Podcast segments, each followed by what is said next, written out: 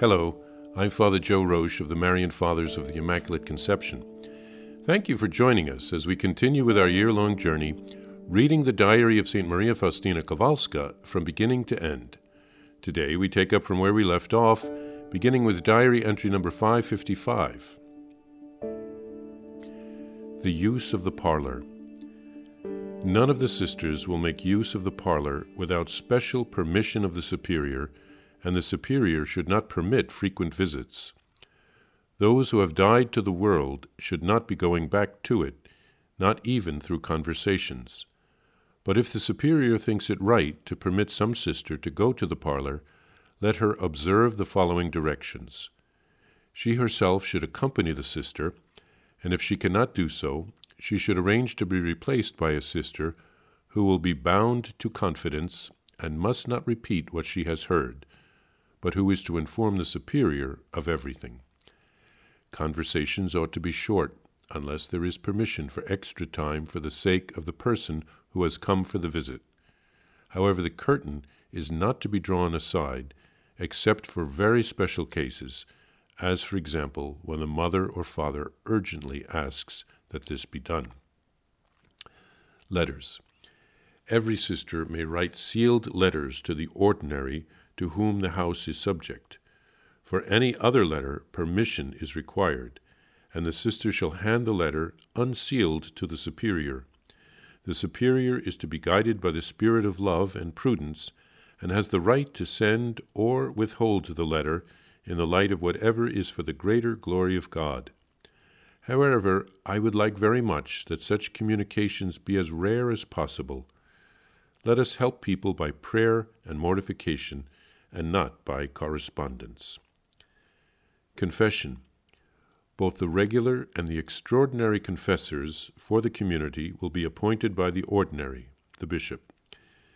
There will be one regular confessor, and he will hear the sister's confessions once a week. The extraordinary confessor will come once every three months, and each sister is obliged to see him, even if she makes no confession.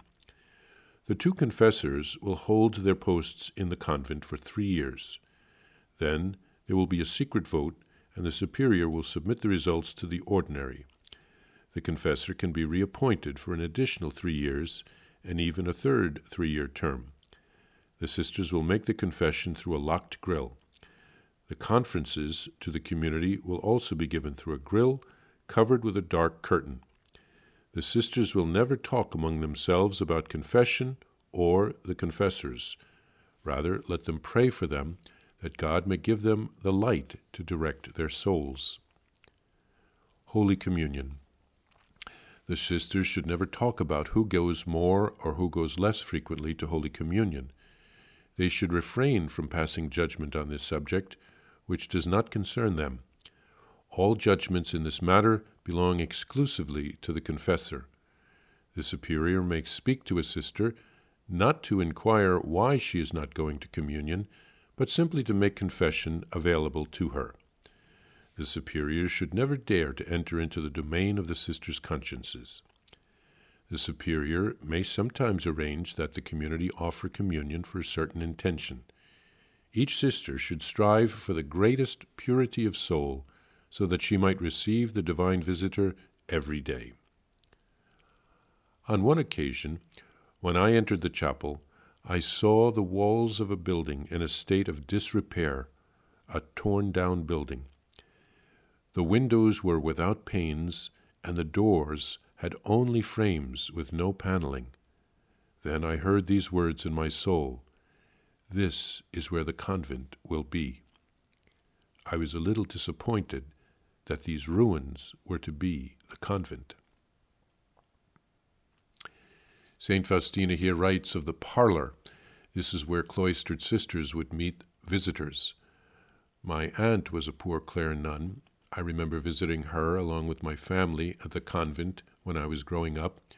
We would go once or twice a year and speak to her from a parlor, and she would be in another room separated from us by a grill, and we would speak to her through the grill.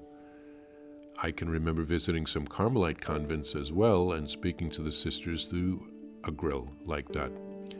St. Teresa of Avila complained that the sisters in her convent gossiped with the women of the village through the grill of the parlor. And there seemed to be little difference, according to her, between the sisters and the other women in the village. For this reason, she set about her reform of the Carmelites.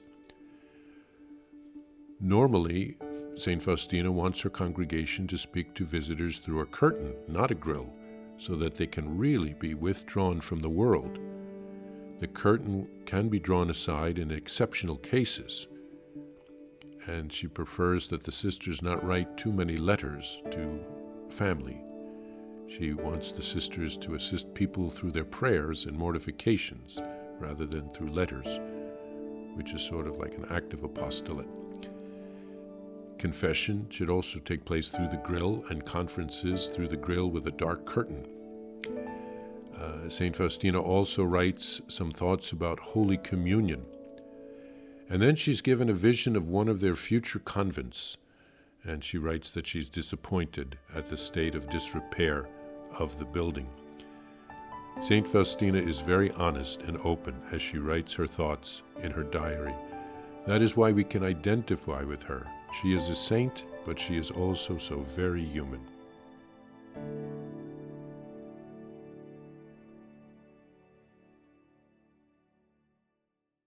Please follow or subscribe to this podcast to receive the latest episodes and updates. If you have enjoyed this podcast, I invite you to leave a review.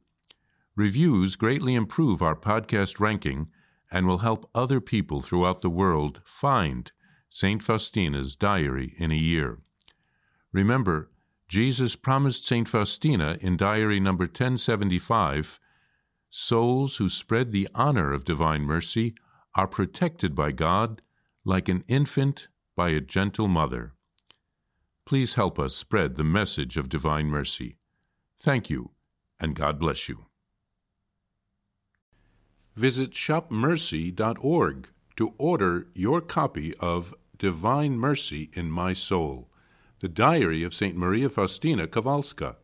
It's available in print in English, Spanish, and Polish, and in English as an e-book. Available now on shopmercy.org. Are you enjoying this podcast? I invite you to listen to more shows brought to you by the Marian Fathers of the Immaculate Conception. Join us daily for enriching spiritual content, which will help you on your journey with Jesus Christ. Simply visit DivineMercyPlus.org for a complete list of our shows. That's DivineMercyPlus.org.